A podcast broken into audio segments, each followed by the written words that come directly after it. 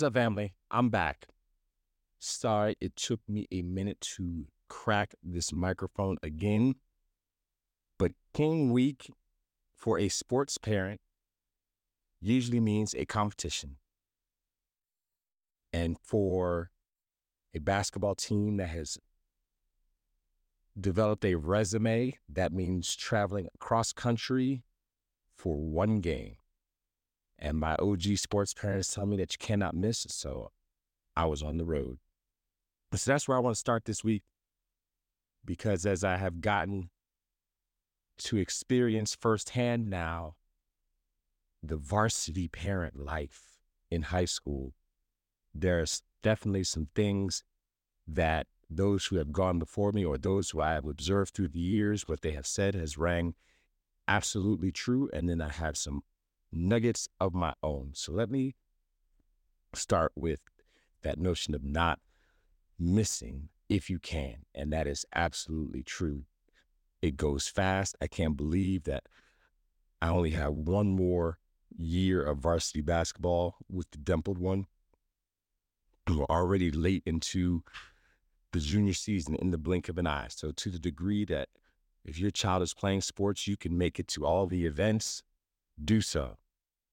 Now that said, again, if if if the if the team is doing really well, is getting invited all over the country, man, I hope I hope everything is right with the finances because it is it is no small endeavor, and I, I feel blessed that we are able to do it.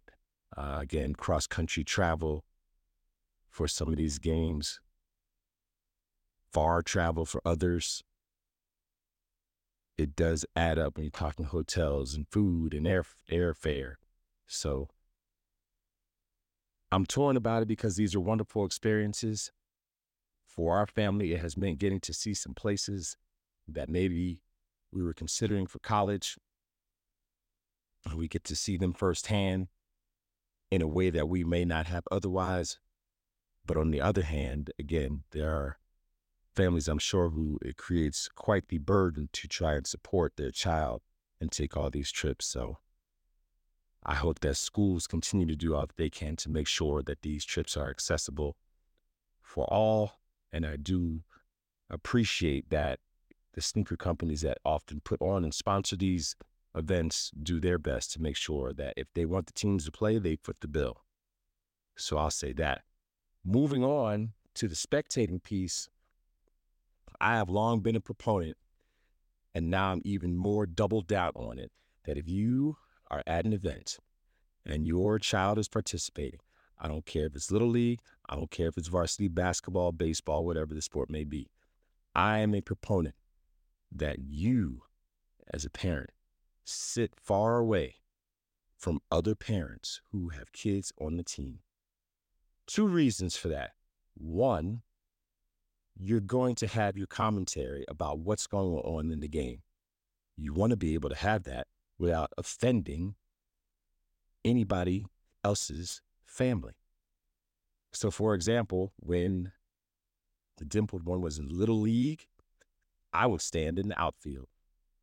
That way, whether I was upset with him for what had happened, walked the batter, struck out, whatever the case may be, I could do that in private and get over it. If I wanted to express frustration over an error that was made by some other young kid, I could say what I needed to say and get over it without offending that kid's parent. Fast forward to, to this basketball life that I'm now immersed in. Nothing worse than when your kid has the opportunity to win the game and you are now dying with every second, every dribble. You don't want to have to deal with that around other parents so that if your kid comes up short, now they're looking at you. And they'll likely try to do their best to be comforting and understanding. But you know, you already know that deep down, they want to say something about something else about how your child cost the team the game. So you can eliminate that and just sit far apart so that then the game ends, everybody has a chance to get their faces together, or everybody just goes their separate ways and nobody has to come together. It allows for some Maintenance of relationships, some proper boundaries. So, yes, one more time. If you're a parent, sit far away from other parents on the team. Let everybody have their space. I swear it'll make things more peaceful. So that is my my sports parent nugget for now. It has been interesting this season to see our team get off to a very hot start. And then this week have two gut punch losses. But that is the breaks. So we will see how the mighty Wolverines recover in these final weeks leading to the playoffs. Up next, I want to switch gears. I want to talk about Reverend Dr. Martin Luther King, whose holiday we celebrated at the top of the week, and some things that I'm noticing as that celebration comes around annually and how we might approach it a little differently. Take a break. Taking Notes with Dr. John Carroll is powered by Bixie Pots, makers of high-quality shea butter that keeps the body moisturized for the whole day. Visit BixiePots.com today. Just take notes. Just take notes. Take notes.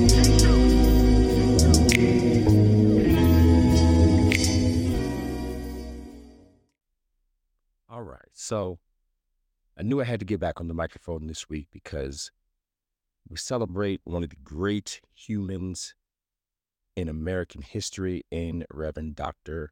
Martin Luther King this week, whose holiday has been federalized for over 30 years now. But what has been interesting to me in the last couple of years in particular is that in the world of social media, when the King holiday comes around, you have discussions that not only look at his legacy and honor what it is that he stood for and his mission and his uh, dedication to civil rights and justice, among other things.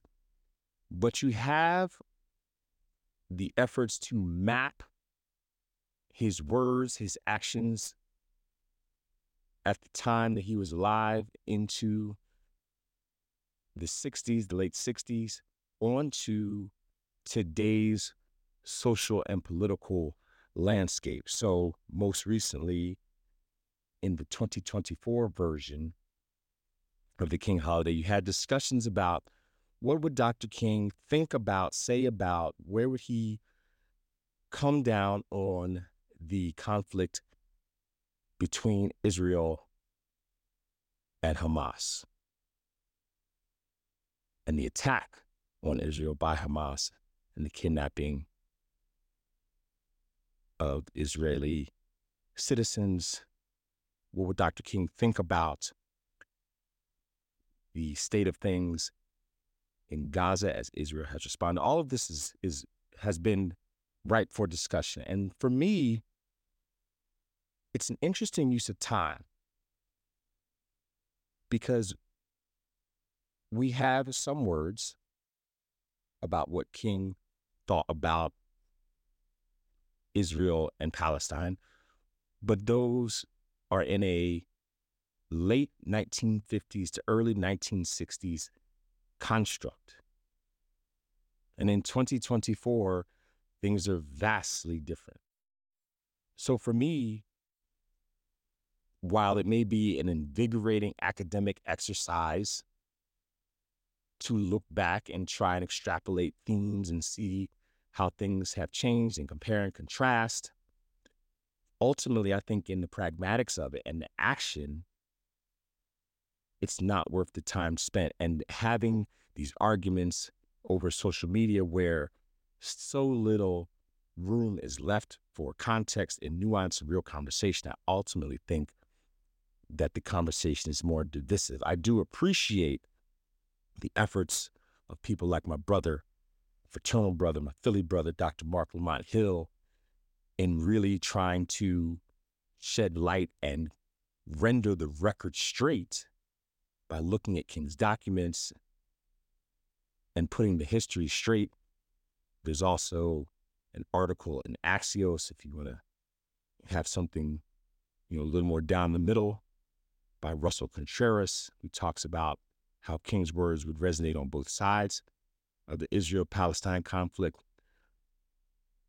But to me, those discussions, that work doesn't necessarily bring us closer to a solution. And for me, when I think about the teaching of King, I would hope that in schools, educators would continue to look at the ways that the King legacy can be connected to what is current to move us forward, not solely so that we can continue to deify and keep King's legacy pristine or use King as the litmus test for what is good and proper when it comes to justice because Dr. King was many things. He was not perfect. None of us are. So to try and paint him as the ideal leader, the top of the shelf leader in all things, is also, to me, misguided. So I want to end this bit some examples of how I might approach King if I was in the classroom in different levels. I don't want to get too deep into the woods, but just some some basic ideas. So, for example, in the elementary level, I would continue to think about and teach King and his journey through the lens of how he viewed humanity. At the elementary level, you're helping kids understand who they are as people. You can use examples like the bus boycott in Montgomery to help children understand that there were laws in this country that prevented people from being fully human in that they did not have the rights that others had. And you can go from there to help them understand how and why King moved in the way that he did and help make clear for children that in the way that they behave in the world with one another, they should always keep forefront the idea that we are all human. Moving on to middle school.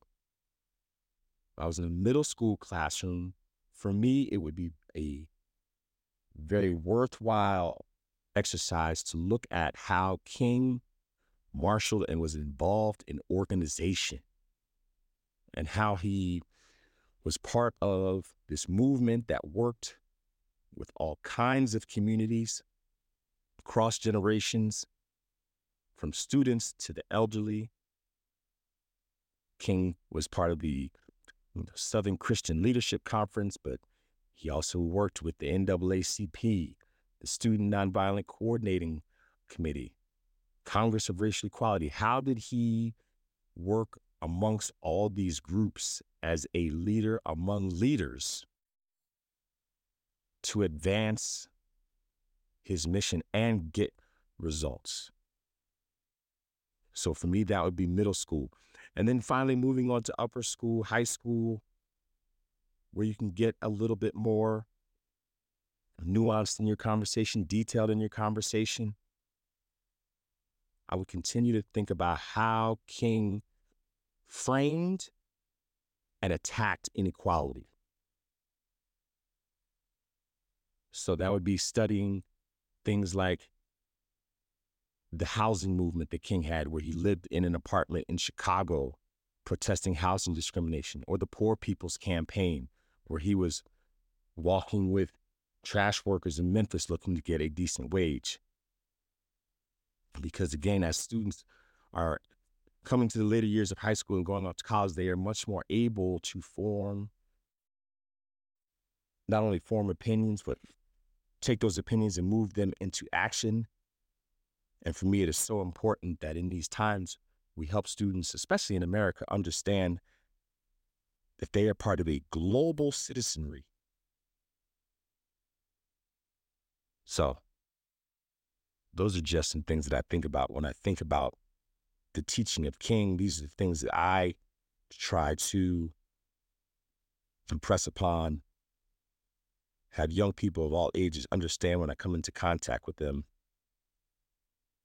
Because it is more than just the idea that he was a magnificent and transcendent orator who was able to put words together and make people feel what he was saying. He is much more than I have a dream. He was a complicated man who was involved in some of the greatest work for justice in this country, and that ultimately cost him his life because his commitment to that justice meant that there were those who were out to murder him, and they did. So, some notes on King. I'm going to take another break, come back and talk about,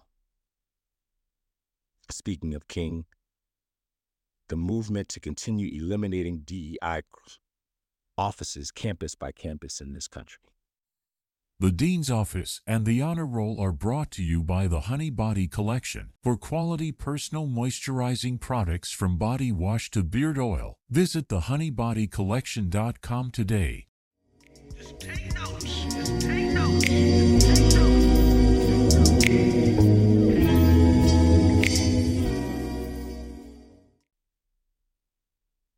Among the many reasons that I continue to be frustrated and just downright angry at the growing number of states that are banning DEI offices, first at the university level and then on many school board levels, is that when you eliminate these offices, you are taking away the ability for a university, a school district, a school to comprehensively address the way that a school population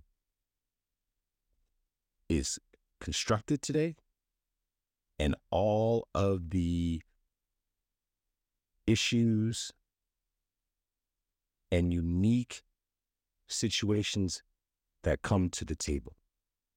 And so, specifically, what got me thinking about that and triggered about the elimination of these offices and initiatives this week is an article I read by Natasha Alford in The Grio.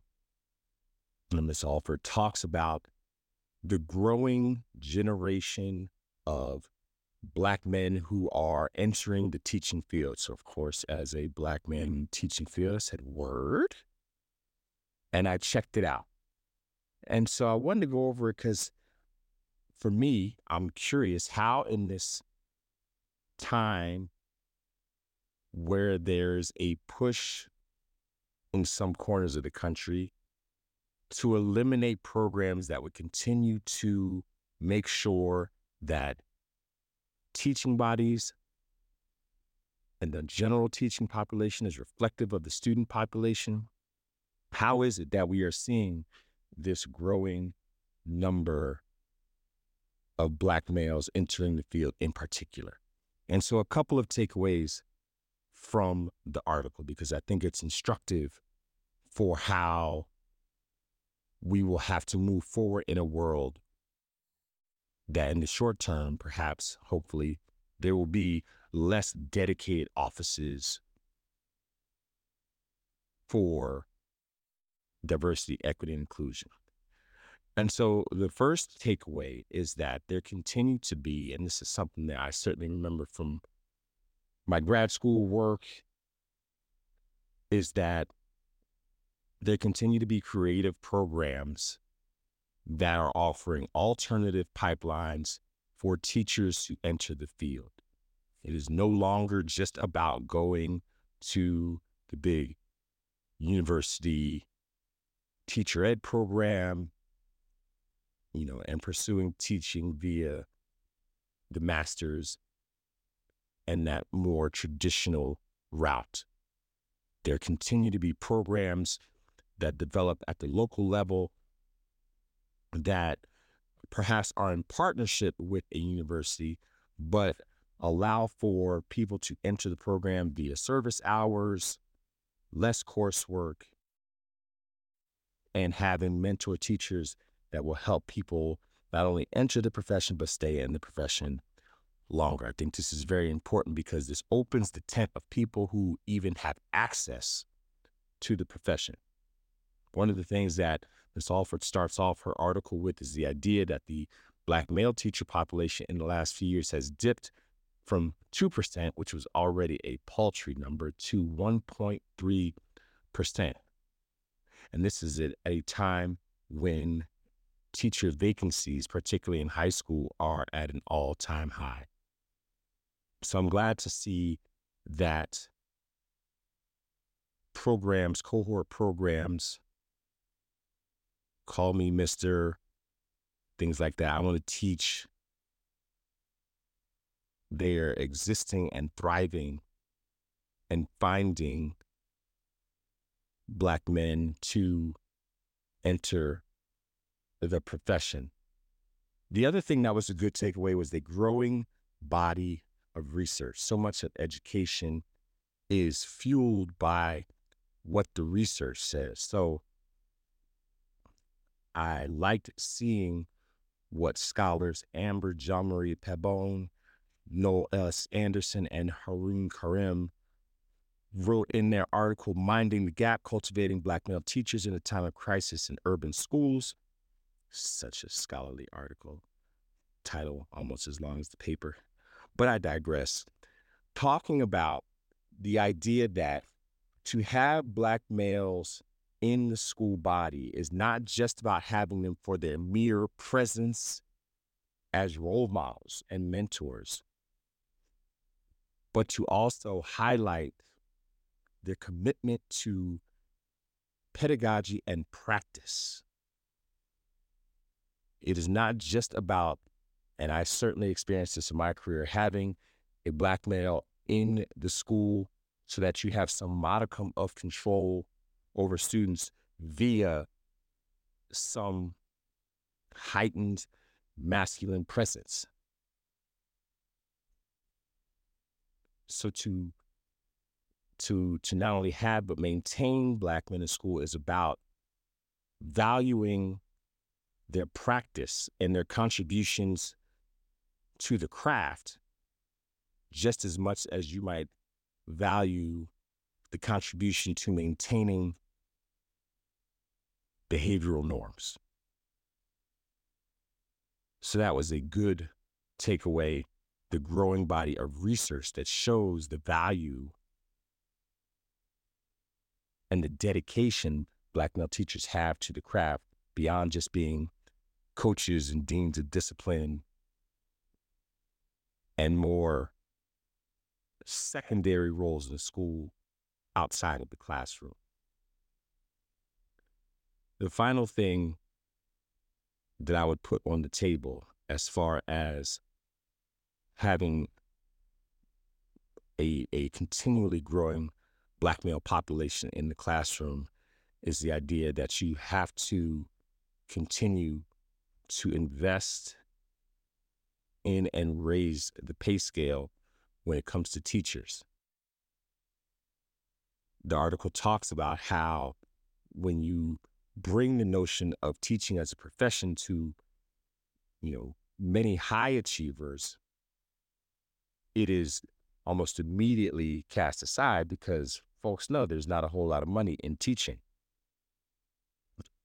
If you're a black man, certainly of my generation, and I think that continues in this time, you're taught to believe and understand that as you grow and mature and start a family, you are to either be the sole provider or contribute significantly to the household. That becomes very difficult on a teacher's salary alone. In many cases, teacher salary is not even a living wage by itself. That is certainly an issue here in California. So, just some takeaways. And again, to bring it back to the beginning, these are all things that become that much more difficult to promote and have flourish when you have no dedicated part of your school administration that is looking out and thinking about ways to make this happen. To eliminate DEI offices and be replaced by what, who knows, in many cases, nothing, certainly in the legislation that's been passed in Texas and Florida, means that you go back to leaving notions and hiring of teachers in the hands of a very small cohort who bring with them their own ideas and biases about who should be in the classroom. And with no one to have a check on that or hold those people accountable and, and expand their horizons, I will not be surprised if, despite these programs meant to bring a more diverse teacher population to the table, that it doesn't scale up in areas that aren't already rather diverse. So, yet another reminder of why I need to continue to fight the good fight when it comes to diversity, equity, and inclusion in schools and show why there is great value to it. So, reading an article like Miss Alford's is one of those calls to me that perhaps I need to make my own contributions to the scholarship given my experience and time. We shall see down the road. We'll take one last break and then we'll get into who needs to come to the dean's office and the honor roll for this week. Just take notes. Just take notes. Take notes.